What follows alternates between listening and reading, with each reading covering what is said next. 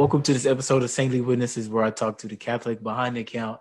Today I'm speaking with Mike Lewis, who's going to come on and talk a little bit about his faith journey uh, in the Catholic Church, and also talk about a little bit of the important work that he does, well, with his website called uh, Where Peter Is. So thank you for uh, coming on and talking about the most important stuff of the day with us. well, thank you for having me, Efren. I've been looking forward to this. Yeah, it's, it's real funny because uh, wait, although we've been like acquainted since last summer, it's like our first time actually like talking face to face. Yeah, I mean, That's I've cool. I've listened to your podcast and I've I've seen you on other like live streams and stuff. So like I'm familiar with you, but yeah, this is our first actual conversation in the yeah in the flesh. Well, actually, you're in Houston. I'm I'm in Maryland. So yeah, two different time zones, but thankfully we made it happen. Yeah. Um, yeah, just a little bit about you know where where Peter is. You know where Peter is is a, a great you know online online website dedicated to like the major themes and important topics uh, that surround the church, and especially um, you know defending the pontificate of, of Pope Francis against like the small but like vocal critics within the church. So definitely a big vital resource to um, to have right now in the church. Um, so let's get started with the conversation, man. Um, I know I read a little bit about your faith journey in American Magazine, I believe, uh, with your mother. Um, so talk a little bit about your faith journey. Like, how was it growing up, middle life, and like led you to now? Like, what are some important, you know, milestones that happened? Uh, yeah. So, I guess you could say I, you know, I'm a, I'm a cradle Catholic, and um, when you talk about the the face behind the account, I guess you you're talking about uh, Catholic Twitter, Catholic social media, um, and I was raised in. So people who are familiar with that are familiar with the different scenes, the traditionalists, the uh, you know the overly political, the um, conservative, the liberal. I grew up, I would say, in a uh, conservative Catholic family um, with with very with some traditionalist tendencies. Um, you know, we were we were very faithful family. Um, my dad was a convert to the faith. He he got um, he became Catholic shortly before my parents got married, and I know you're a convert. Your wife is a convert.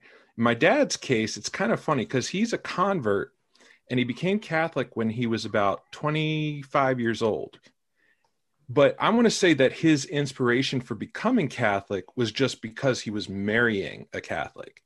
Right. And the funny thing is, so what I what I kind of realized about him was that he was like a cradle Catholic who was born at 25 years old.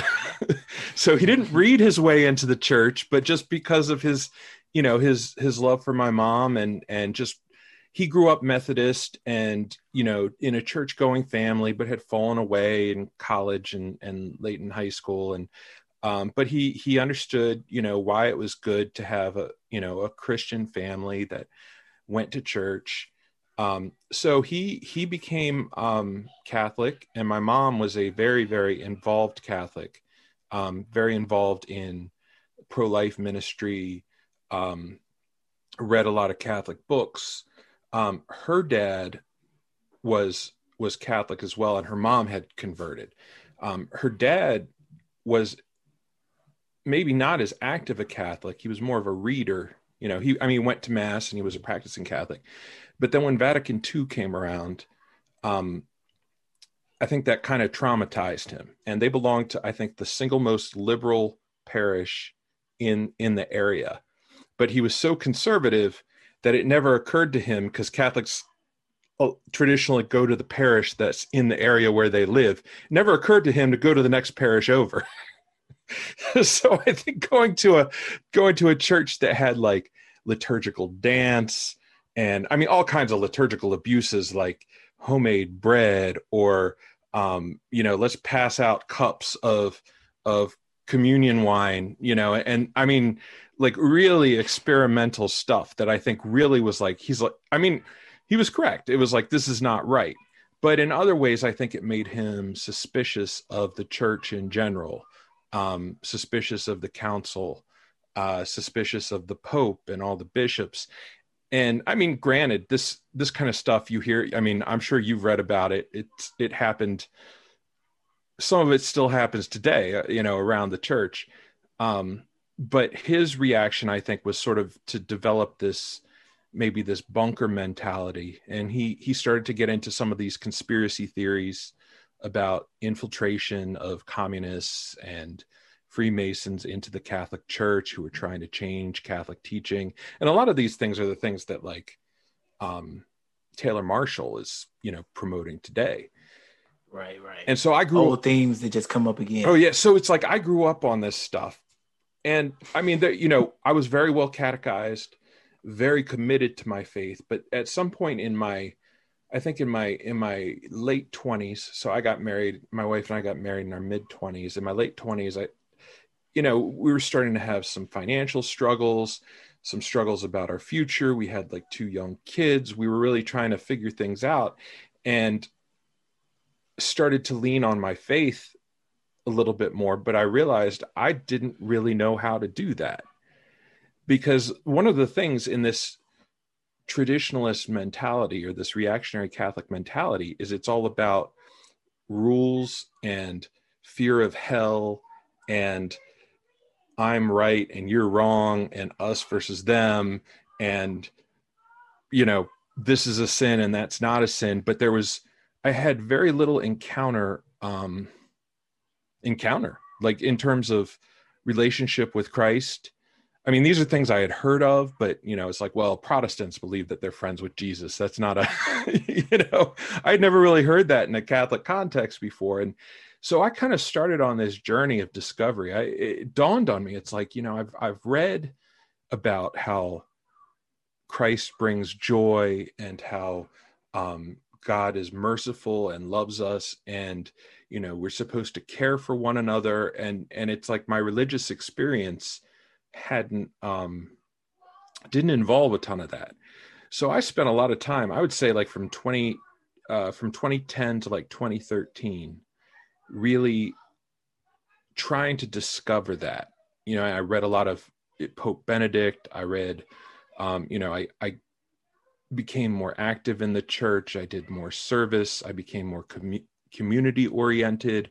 I started to understand what it was like to have a relationship with God more than just to um, fear and dutifully, but joylessly follow. So I had this whole vision of wait, you know, someone who accompanies someone on the journey of faith, they realize that they're I, and I think Pope Benedict even helped inform me of some of this in some of his writing about everyone's on a journey, everyone's starting from a different place. I mean, there was a judgmentalism that I had being raised in this strict. I mean, I, I mean, I don't, I don't want to make it sound like it was the harshest thing ever. It's just that's you know people teach what they know, right? Uh, um, so I don't want to be super judgmental towards towards my my parents or grandparents, but um, basically like not everybody had that same level of catechesis that I did, or that same level of learning. This is a mortal sin, and this is a venial sin, and you need to go to mass every Sunday because this is the, your obligation. Like a lot of people just don't have that background, and you can't judge people from your own background, um, or assuming that they that they have the same foundation that you do.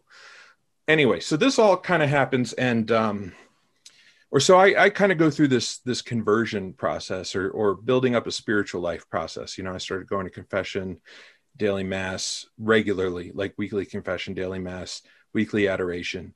Um, really pouring myself into my prayer life, reading, and then um, in the beginning of 2013, Pope Benedict resigns, and that was obviously a huge, you know, shock. And but everyone was, I mean, you know, we, we were looking forward to who's the next pope going to be. And um, Pope Francis gets elected. And at first, you know, he starts doing some of these gestures. Well, I I don't know if you were Catholic yet, or if you were um, were you Catholic, or were you following that conclave at all, or anything? No, I wasn't at all. so, I mean, the thing is, it's like I I had been, you know, we had experienced it eight years before with Pope Benedict. And when Pope Francis walks out, you know, I've never heard of him, but then, uh, you know, I was watching it with a group of people and they're like, oh, this is the guy from Argent- you know, from Argentina.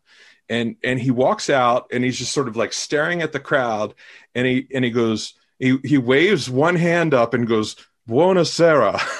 like just good evening. and it's like, who is this guy? And then he says, and then one of the first things he did was he said, uh, it's customary for the new pope to to bless the crowds, to bless the people. Uh, but before I do that, I would like to ask a favor of you um, that that you would pray for God to bless me. And he bowed his head while and you know had his head down for a good 30 seconds or a minute while the whole world that's watching this is is praying for him. So there's some gestures that he did at first that were just sort of like he's not following right right. the, the he's strict decorum. the traditional order. And if you know me a little bit like i'm kind of an improvisational person myself too. Um i think it's just sort of an uh, uh an extrovert thing. Um you know, just sort of like, oh, let's play this by ear. So then it was during Lent. So he said, okay, well, for Holy Thursday Mass, instead of having this traditional Mass in St. Peter's, uh, I want to do a Mass in this youth prison in Rome. And I'm going to wash the feet of 12 prisoners, you know, these young people who are 16 to 25, including, I think, four of them were women, and I think two of them were Muslim. So, mm. right. so it's sort of like, and so it's like I'm, but it's like I'm intrigued because it's uh, I'm I'm seeing on one hand, this is how like I see how uh, people are responding to these gestures, and they're like, wow, you know, this is interesting. Like this isn't the same old stuff. People were starting to perk up and have this interest, and I mean, to some degree, these are these are just gestures but they're also meaningful gestures. Mm-hmm. But then there was also this crowd that's like, it is improper form to wash the feet of women, much less ones who aren't Catholic. And, you know, and I'm like, can you see what's going on here? So, so basically, for the first five or six years of Francis's ministry, I'm sort of watching this this gap happen, and all these Catholic sources that I used to rely on and and listen to, one by one, they they started doubting the Pope, doubting his orthodoxy, doubting the reliability of his teaching, and um, during my um, conversion years, I guess the you know the three years leading up to Francis's papacy, I was also one of the things that I was I was really concerned about, or or I wanted to get to the bottom of, was the, these conspiracy theories. Like, w- was there anything to them? Like, you hear these same narratives brought up over and over and over again, and um, one of the biggest fears that traditionalists have had for 50 years or something like that would be um, is the idea that some infiltrator will take over the papacy some Freemason agent or some spy. Ah, you know? Q Q uh, Taylor Marshall's book. exactly. Yeah, and I like I was worried. I was like, well, is this in the book of Revelation? Because you know, I mean, it, you, you, have the Jim Gaffigan joke. it's like, well, I, am Catholic, so I don't read the Bible. you know, like where the I'm not that bad, I don't think. But but it's like, um, you know where, where are they getting this stuff right? And, and, i found out that it you know i started to investigate it and read people who were debunking it. And a lot of it came from like marian apparitions that were taken out of context ones that weren't even approved um, false seers or people who you know started fringe groups or they're tying together all these prophecies basically doing in the they did this they did in the 70s and 80s what taylor marshall did in the 20 in 2020 2019 2020 mm-hmm, mm-hmm. um and just like i and i know you wrote a, a piece about peter um and the the role of the successor of the, of peter. It's like i started to read well what does the church actually teach about the papacy and about the Pope.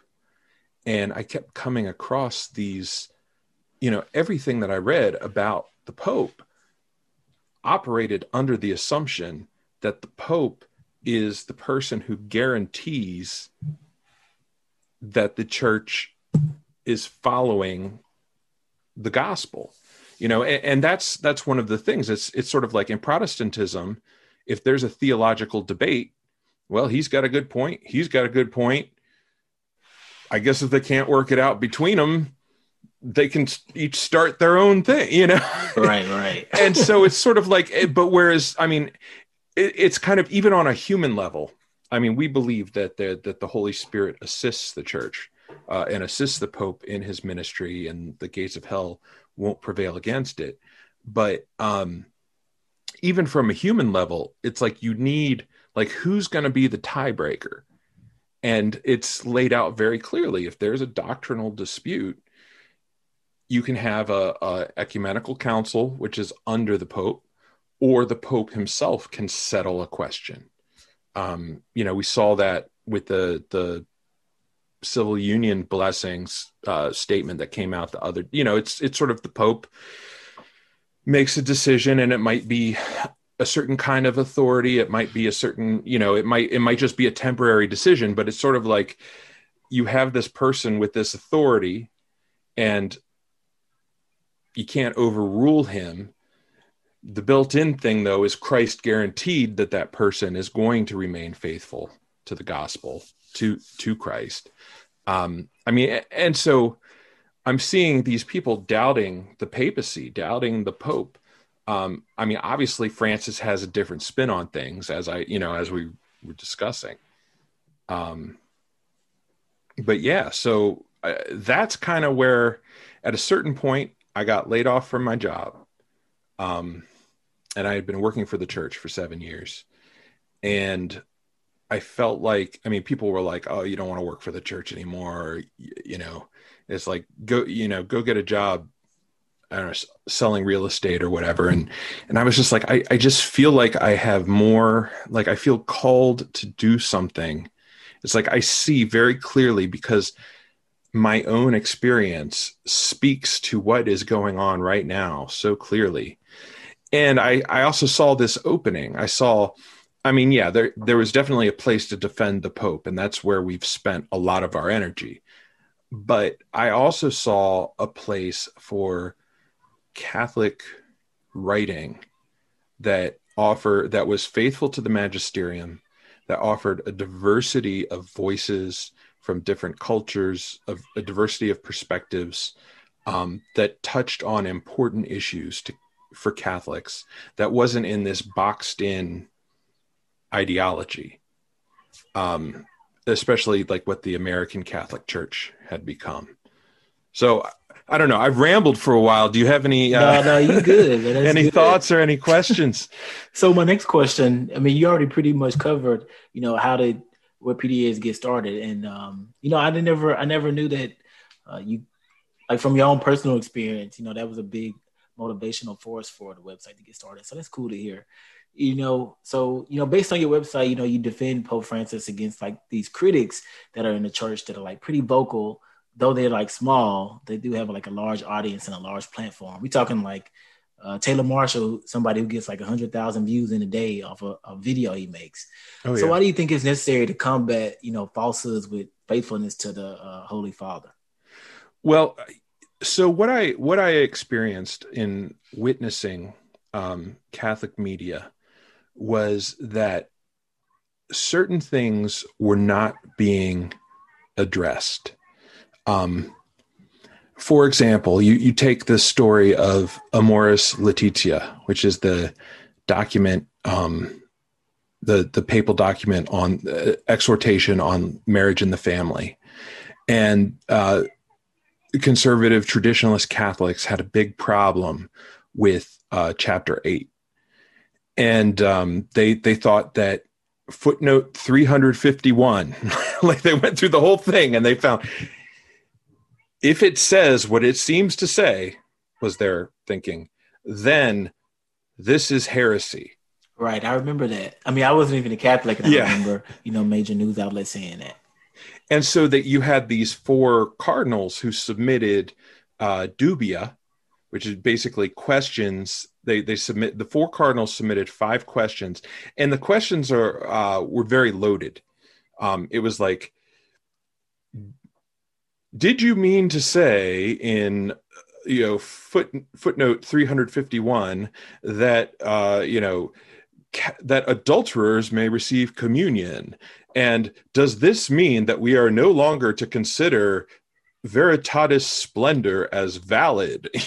You know and so it's like how do you answer that yes or no? You know it's i mean um it, basically these bad faith questions that were all kind of setups and and pope francis didn't answer it and i think for 90% of the people out there um that was a really um probably the smart move because people forgot about it but the people who didn't forget about it were the American conservative Catholics that I grew up with, or the, or the outlets like EWTN or Catholic News Agency or First Things. They have not let go of that issue.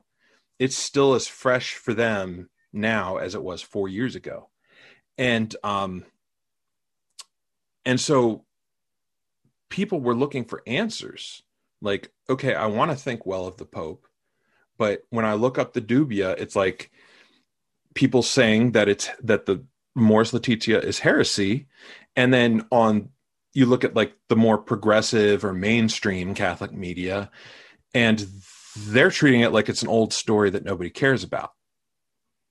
So it's like when your whole world is fixated on this one version of this one story, and nobody is responding to these concerns. Like you want to think the best but you don't even know what the best is. And another incident is the um, amazon synod with the um, you know they had the the indigenous catholics did a, a like a prayer ritual where they went around in a circle and they had these figures that they you know and then they knelt down on the ground. And i mean the thing is it's like these are catholics from the amazon. They live in communities where they don't have churches they don't have priests they have the word you know they, they and they take very good care of their of their book of gospels and their bibles. Um, and they and they've developed their own traditions of how to celebrate. It's like we don't have a priest we have each other this is our culture we go around in circles we we make little figurines that symbolize life and anyway, this whole narrative sprung up that they were worshiping that that it was idolatry and that they were worshiping demons.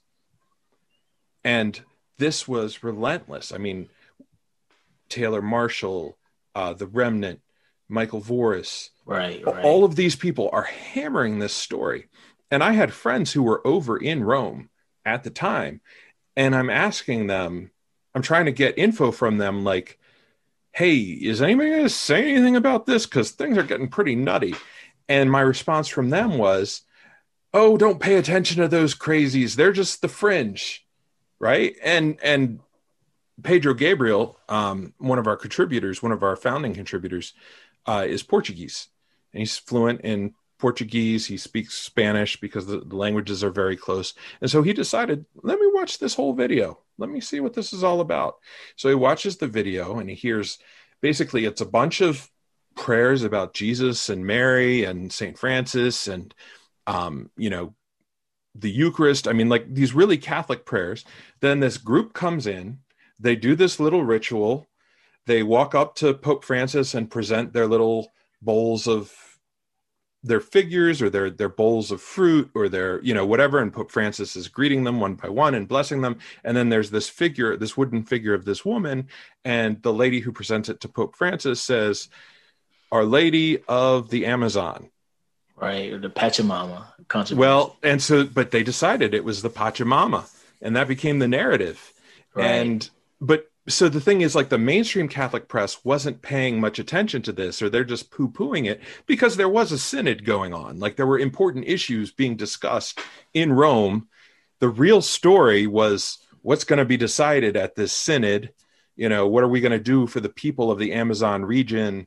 What what are the needs of their church? Let's give them a chance to express what's going on their hardships how you know how we can better address their uh, lack of resources you know the fact that there are uh, Presbyterians or not Presbyterians, uh, Pentecostals that'll come through and um, you know try to convert them to the prosperity gospel.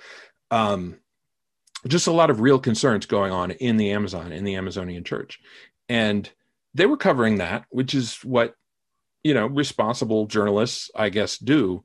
But what we were seeing from our angle, from where Peter is, um, because we're addressing this narrative that's developed, it's like somebody's got to say something about this.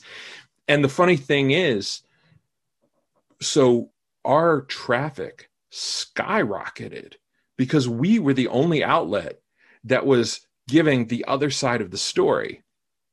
Now, Pedro, he was combing through like Brazilian websites and reading them in Portuguese, and he was trying to contact organize, organizers of the different rituals and the different groups that were over there in in um, in Rome from the Amazon. Like he was really like we were trying to we were doing our best to do our dil- due diligence. Um, the people in Rome didn't really seem to think that it was that big of a deal. But then all of a sudden, when um, Alexander Tschugguel from Austria came and stole the stole, statue, stole the statues and pitched them into the river, all of a sudden people noticed and they wanted to know what was going on. So that kind of be, that kind of launched us. Um, you know, our our our traffic like quadrupled after that.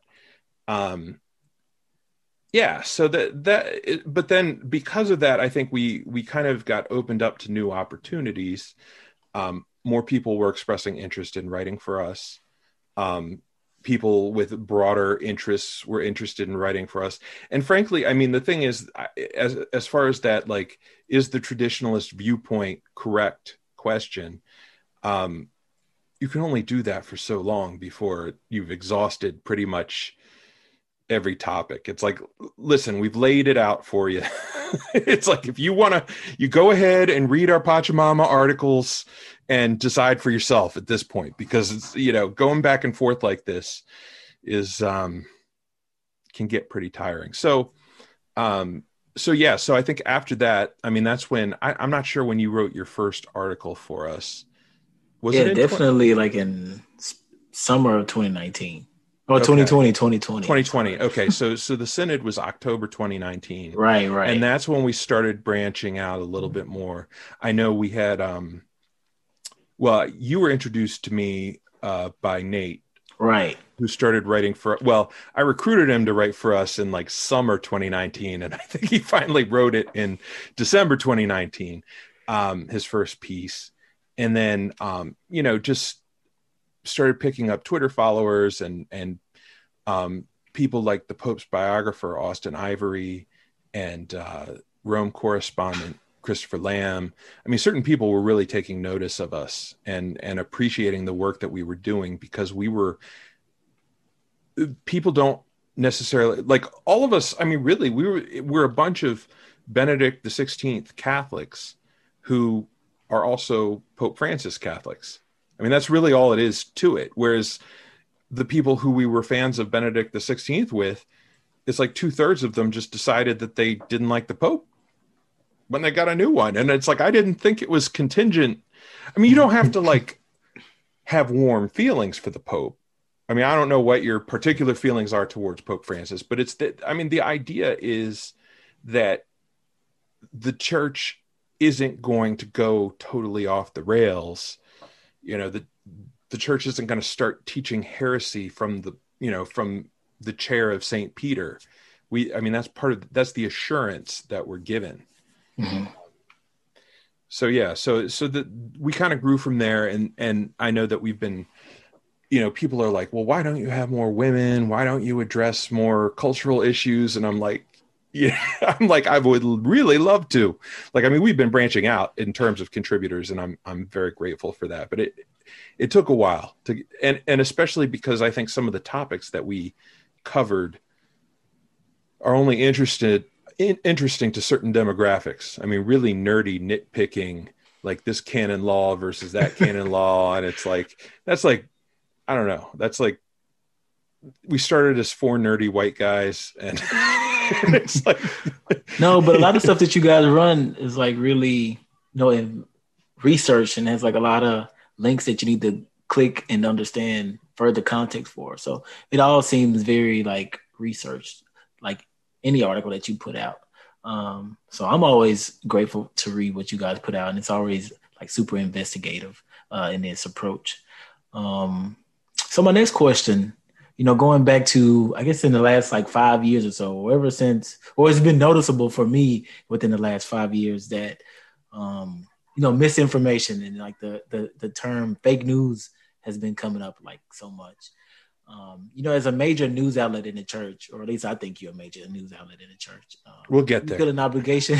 do you feel an obligation to report accurate uh, and bias-free content to help everyday Catholics uh, understand issues? Do you feel like it's a certain responsibility to do that?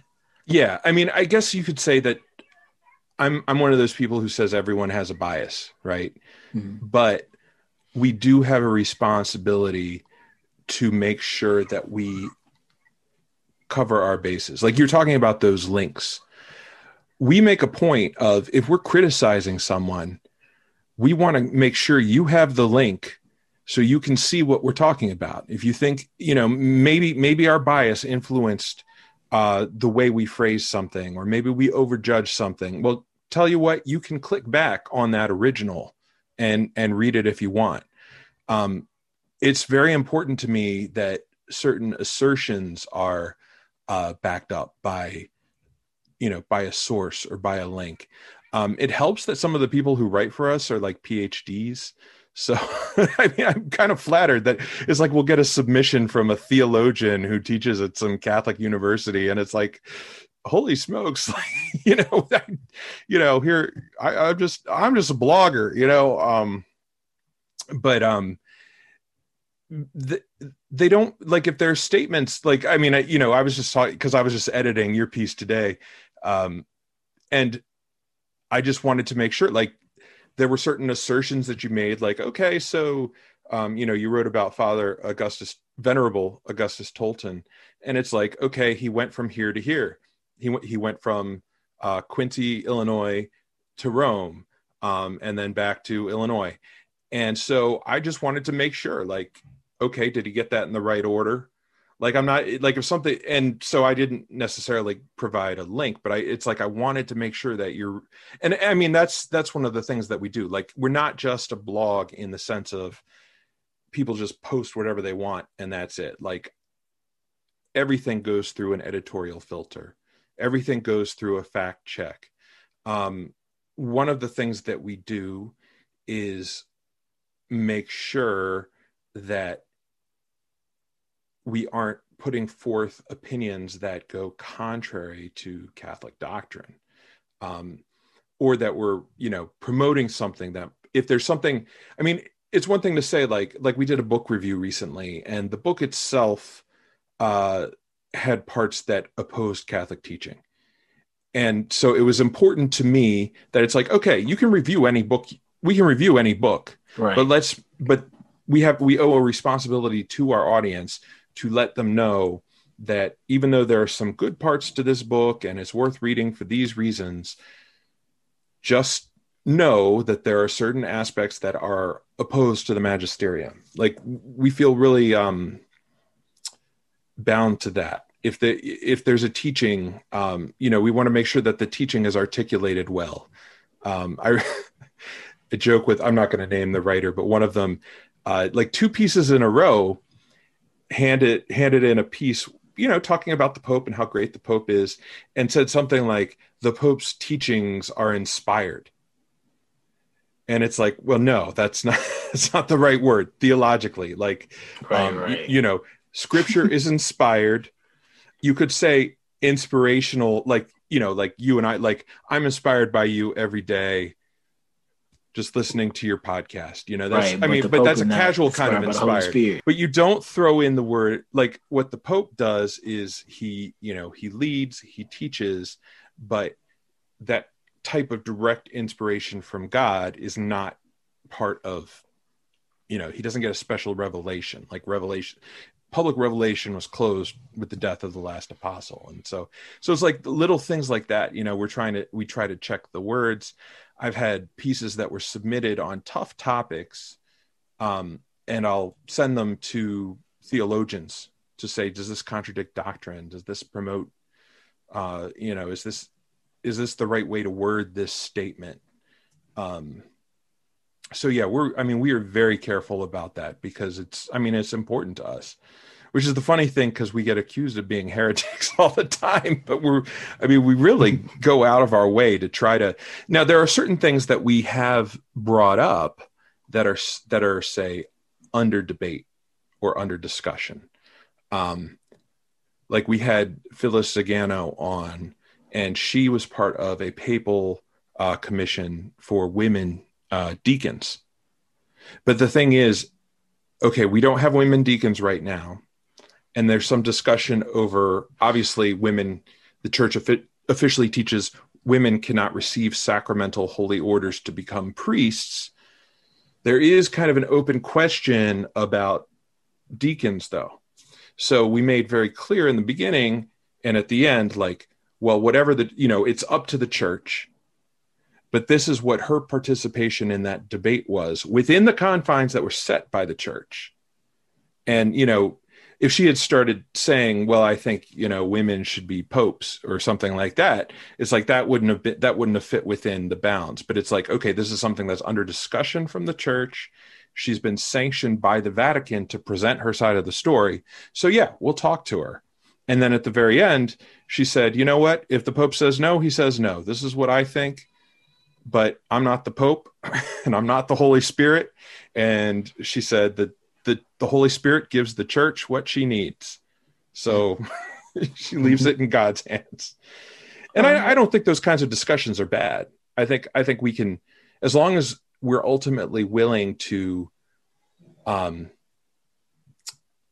accept that we're wrong or that the church has overruled us, I think we can propose things, especially if the church has asked us to. That's so. a good point of view to embrace. Uh, thank you for sharing that. So, uh, second to the last question is um, you touched a little bit about you know some of the important work that you've done regarding like the Amazon Synod that happened in 2019 in the fall. Um, so what are like some other like investigative or like um, pieces that you've done that you know shattered conspiracies or open and provided like a enlightenment to you know believers in Christ? Um, not to, I mean, I know I know as like a, a participant of the site, some of the work that I really enjoyed, not necessarily like investigative pieces, but like D.W. Lafferty's works on, on like the Marian apocalypse. Like he wrote like a five part like yeah. um, piece on the Marian apocalypse. And as a convert to the Catholic Church, like that's all I hear about is Mary. And so I think his insights and like his analysis on it was like so enlightening. And also he wrote something on like LifeSite, like the the humble beginnings yeah. or like LifeSite. And I thought that was very investigative too, because it just provides so much context on like how did this organization start from like this little small sale to like this global, you know, right wing and why are they so hardcore and yeah why did they yeah i mean it's funny because one of the things that we do is we allow i mean being being an all all volunteer outlet it's like okay can you write does this fit within our general mission all right you know we'll publish it and um, david lafferty he has a phd in uh, i think comparative literature and he studied uh, reactionary movements in the 20th century. Like I think that's what his um, dissertation was on. So he just has a fascination wow, with these okay. little like movements of sort of extremism. He's from Canada, so LifeSite News is from Canada, and and um, he kind of wanted to follow up, like where did they where did they get these theories about it being the end of the world? Um, now the the Marian Apocalypse series was was I think was extremely helpful because, like I was telling you, it's like there are these theories that become mainstream. Three Days of Darkness, or um, the Exaltation of Fatima in Medjugorje. Yeah, and and what David was able to do is really break down um, where did these originate, who was behind them, are they based on real? Tr- Usually, it's a cobbled together version of somebody's opinion, uh, some apparition, and a little bit of the Bible and some church teaching. I mean, you know, um, but he was really able to get to the root of that, and I think that really opened up people's um, perspective. People who maybe had been thinking you know it's like i've been hearing this stuff from the people at church and and it's really um you know i don't know what to think of this. They seem to know what they're talking about but i've never heard of this. And this was this isn't in my catechism. And the fact is it's not but people want to know where it came from and and who thought of that. So i think that that's been an uh, an enlightening thing. Um we've also had some very powerful personal pieces that have been written by people. Um i know that uh melinda ribneck wrote one uh, not too long ago, and right, you know, not right. to not to go into too much detail, but it was she was the victim of a violent crime, and it was a crime where she could have very easily been murdered, and it was her journey to to rep- to to um forgive, you know, and and to respect the dignity of this person who had done this horrible thing to her who um he's in i mean he's in prison now but he's going to get out you know maybe in 10 years or so. Um and and just sort of how she evolved on that. And and and also one of the things was this recent spate of of death penalty uh the executions federal executions. Uh it really made her think about this you know it really brought up these emotions for her and she she wanted to write about it. And i mean i have to say like i um you know i i, I mentioned on on the last uh live stream we did it's it's like i was talking to Austen Ivereigh because he was like this was a tremendous piece. Like where do you come up with these writers?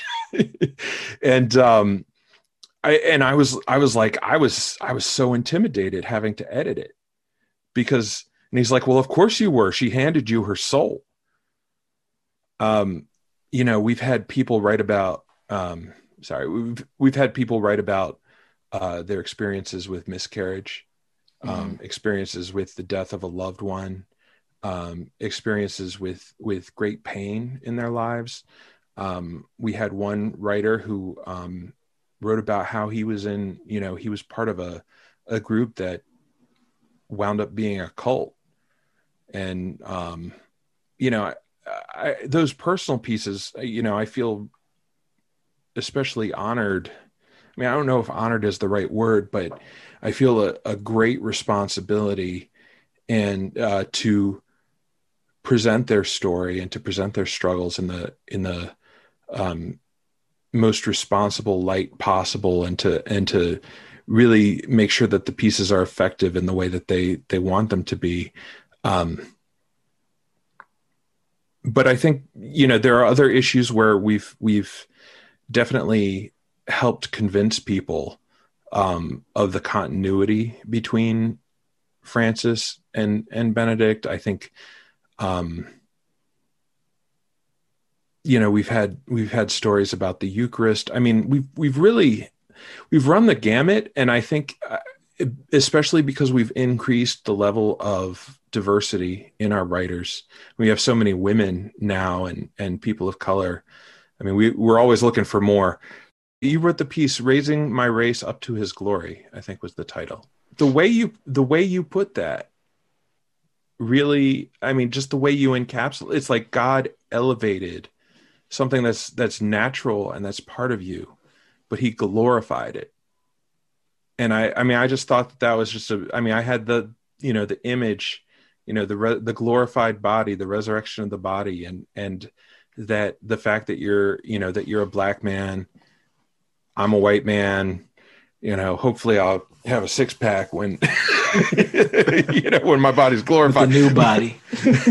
no, but um, but it it just it just really like our our who we are, how we identify. I mean, the way that you were able to to to talk about that. I I mean, I was I was inspired by that. Um, I think we've really touched on a lot of we've tried to um, make it we've tried to separate faith from ideology.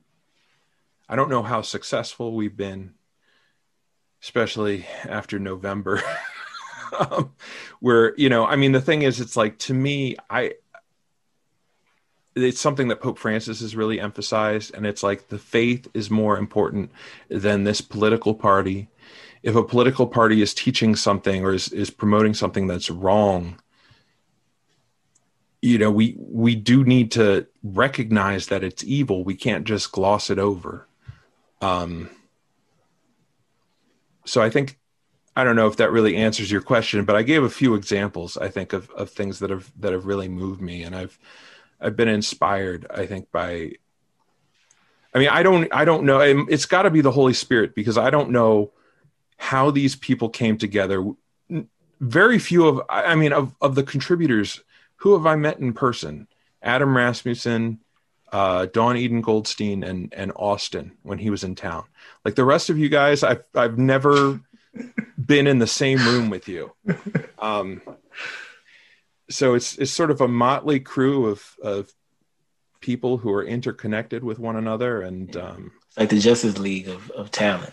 exactly, and when we can all fly, we'll we'll all meet in the Hall of Justice or the.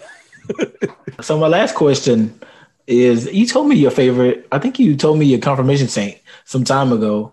Um, I forgot who it was, but who was the saint that's like super influential and impactful uh, for your walk?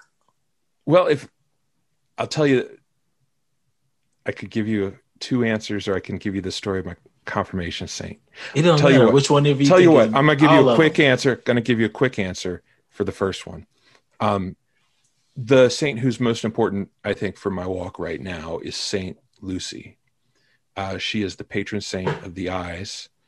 Right, um, right. I was diagnosed with glaucoma, severe glaucoma last year. I'm 70 percent blind in my left eye, and twenty or thirty percent in my right eye. I actually have a doctor's appointment tomorrow. Um, trying to find the right combination of drops to make it like it's incurable, but you can s- slow or stop the progression. So that's you know, St. Lucy, pray for us. Um, but uh, I've always loved, uh, you know, I was the, like when I was a little kid, I was the first one with glasses in first grade.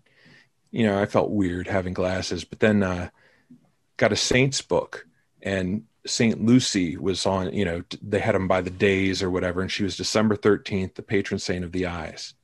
And um, my youngest daughter, who's four, um, she was born on December 13th. Mm-hmm. So I was like, gotta name her Lucy. you know, all my other kids, you know, they were like born on like Saint Polycarp Day or Saint Athanasius, and it, you know, it didn't work out, but it's like, come on. So um, yeah. Now the story of my confirmation saint, and it's funny because my son is going through the same thing right now. He's in eighth grade. And he's can't figure out a saint.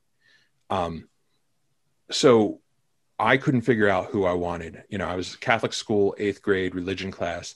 Sister Mary Ellen, you got to figure out a saint. I had all my saints books out, probably the same one with saint, but of course I had to pick a guy saint because I didn't want to like you know get made fun of or whatever. Um, I had it all like I'm going to read these and read these, and then one day in class I'm sitting in the front row, like in the on the side. She pulls out a sign up sheet. She says, "Okay, we're going to pass this around." Write the name of your confirmation saint on it. He puts it down right in front of me. And I was like, I'm not ready for this. so I just scribbled the first thing that came to mind St. George. Okay.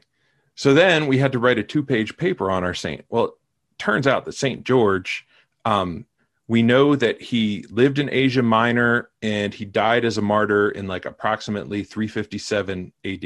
That's all we know about him. There's a legend that he killed a dragon. Probably didn't happen.